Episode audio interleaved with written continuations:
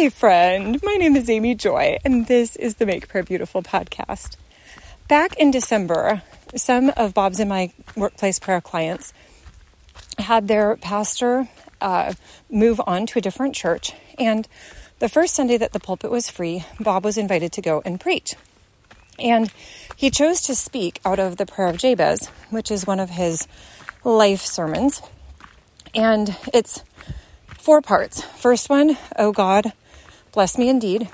Second one, enlarge my territory. Third one, may your hand be with me. And fourth one, and keep me from pain.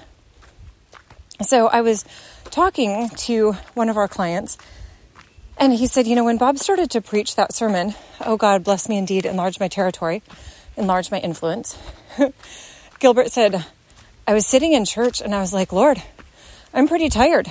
I don't know if I actually want you to enlarge my territory anymore. What I have is pretty good right now. It's been a bit of a slog.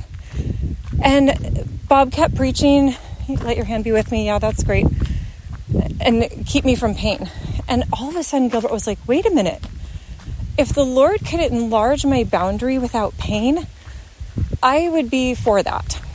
And I talked to Gilbert and his wife Kirsten on a regular basis, and I know that they have had times where they will drive nine hours to a land closing only to get there and find that one of the five people who needed to sign off had that morning decided that she refused. And so then the closing doesn't happen and they drive the nine hours back home in pretty much silence because it's really a bummer. So, the idea of saying, oh, could we actually enlarge without the pain? Is that a possibility?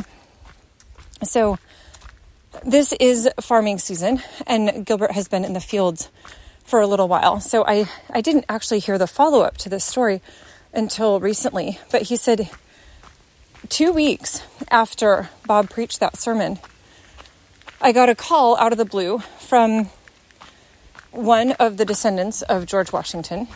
And we know that George Washington himself didn't have children, but somewhere in the family line. And the the family estate had become very convoluted and was just not doing very well. And they said, Can you come and give us some estate planning counsel? And Gilbert said, I have a high school degree. Like, I am not. I'm not a financial planner, but I do have common sense. And I've had to think through estate planning and that sort of thing myself. So he gave some advice and some recommendations. And basically, in the end, the 13 different individuals who had to agree to sell off some property said, you know what, let's go ahead and do that. Let's sell it to Gilbert and let's just get it done.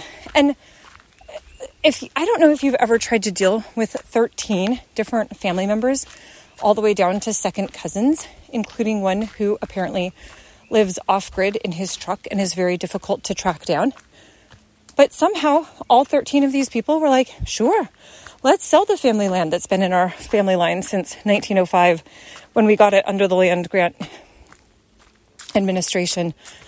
And which basically just means that they had squatted or had said, like, this is our land until it was legally granted to them and they've never sold it. So it's the first time this land has ever been sold.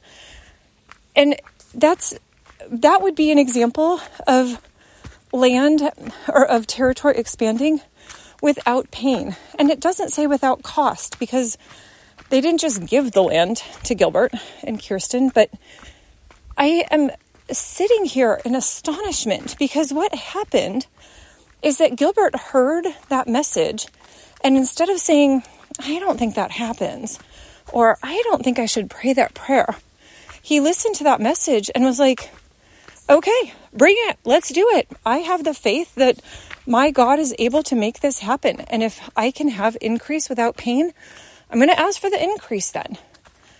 So, Lord, I thank you for that gift of faith that Gilbert carries and for the way that he sees so clearly what you are able to do. And so I'm just going to agree with him, agree with Bob in prayer. Oh God, bless me indeed.